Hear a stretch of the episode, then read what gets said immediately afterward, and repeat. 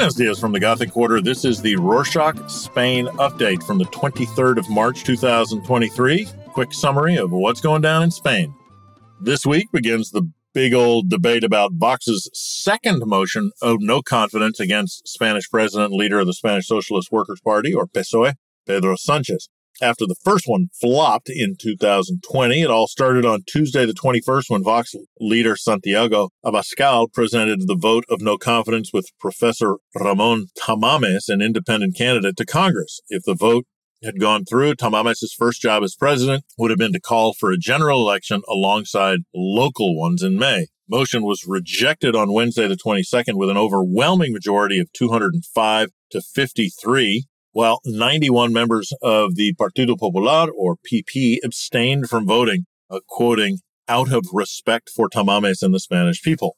Political observers have noticed that passing no confidence votes in Spanish politics is pretty tough. Still, they can force a political party into the spotlight, which could be exactly what Vox was trying to do leading up to the local and general elections. Still, it could have backfired as the PSOE expressed delight over the motion, saying it has exposed the PP and Vox and enforced the coalition's unity. Speaking of the executive, ever colorful Yolanda Diaz, the second deputy prime minister and minister of labor and social economy, is making waves this week in Spanish media as she announced she will declare her candidacy for the general elections on the 2nd of April once the debate of no confidence is finished. This announcement has not come as a surprise as she began building her political electoral platform, Sumar, which is unite in English, in May last year presumably to back her candidacy. Some describe the Sumar initiative as a progressive approach to politics. Diaz, along with mostly female led politicians, want to build a citizen project that they say will listen to the voices of the people of Spain. However, not all parties are aligned with Yolanda Diaz, and they have reacted positive or, or have reacted positively to her candidacy announcement. The far left of the PSOE coalition United We Can and the Communist Party of Spain have all had different reactions. One thing's for sure, Diaz is set to stir up politics in the next general election. Moving to the Conservative Party, leading up to the local elections, political parties in Spain are going full speed ahead to win as many local seats as possible. In an interview with news outlet Veinte Minutos, the leader of the opposition party, or PP, Alberto Núñez Feijóo, has expressed concern over the central government's handling of allegedly important issues. When asked about repealing or amending current controversial laws, Feijóo said that his party were, if they were to be elected for governance in the general elections, they would look into some of the most tested laws that has divided societies, like the law on democratic memory, which he said is more about forgetting the past, and the animal welfare law, which he describes as confusing and unsatisfactory. Uh huh.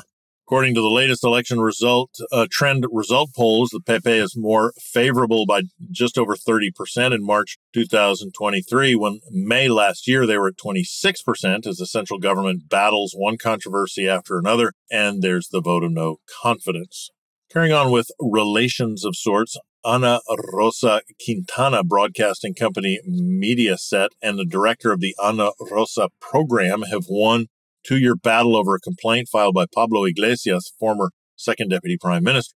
To give some context, the Ana Rosa program, led by TV, TV personality and Spanish journalist Ana Rosa Quintana, is a talk show that addresses current affairs through interviews, investigations, and talk pieces. Leading us to the complaint filed by Iglesias, as two years ago on the program, he was accused by the presenter of improper management of care residencies during the pandemic.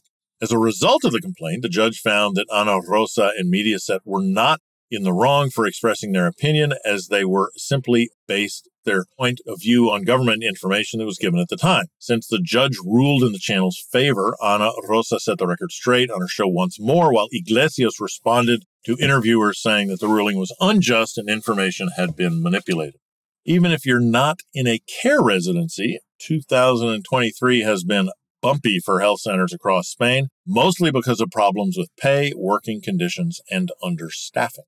While some regions are challenging proposals, organizing protests, and strikes, five health unions in Valencia have signed a deal with the Valencian Health Ministry to improve working conditions and reduce hours in the working week. Just before planned protests on the 29th of March and strikes on the 3rd of April. With this package of agreed measures, family doctors will have a maximum of 35 patients and 25 in pediatrics per day and 35 hour working week that covers doctors, nurses, and other health staff across the community of Valencia.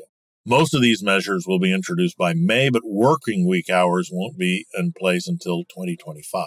However, the main union representing regional doctors, the CESMCV, has not approved the package. It says it's an electoral gimmick ahead of the May local elections and said the measures are vague and confusing. So as it stands, members of the CESMCV will still strike in April. While the CESMCV brace themselves for their upcoming strike, Sevilla Football Club is also back in the news for its own bumpy transition. This time, it's the current coach's turn to be fired Jorge Sampaoli, who took over the reins from Julian Lopetegui only, uh, only five months ago. Despite a positive start and improvements, the Sevilla board of directors is supposedly fed up with Sampaoli and his defensive and uncoordinated approach. Sevilla players have also said they have sometimes questioned his decisions. Sampaoli is likely to be replaced by Jose Luis Mendilibar as negotiations are underway in the remaining 12 days of La Liga League.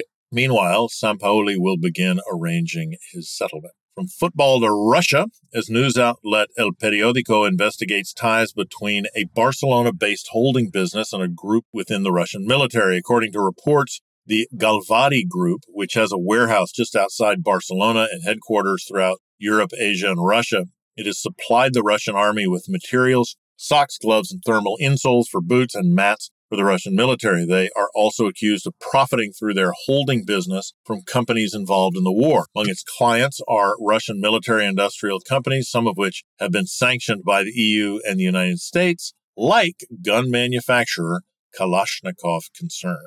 Topic of the war Sanchez will be traveling to China next week to meet Chinese President Xi Jinping. His visit takes place just after Xi went to the Kremlin to meet Putin. For its part, China has presided, presented a so-called peace initiative to end the war in Ukraine. However, the visit was more about economic and energy ties between the two giants and Putin kissing Xi's ass. Leading up to Semana Santa or Holy Week from the 2nd to the 9th of April, a recent article by news outlet El Diario has raised concerns over the fate of the Spanish Catholic Church.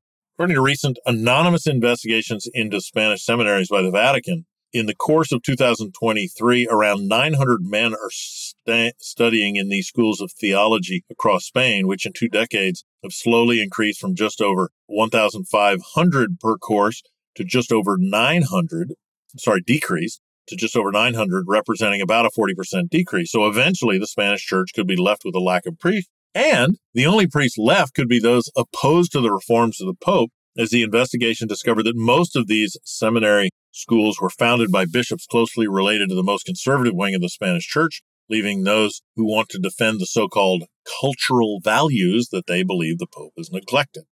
Let's go back in history as more than 100 prehistoric engravings dating back to the Chalcolithic Bronze Age have been discovered in Febro, Tarragona.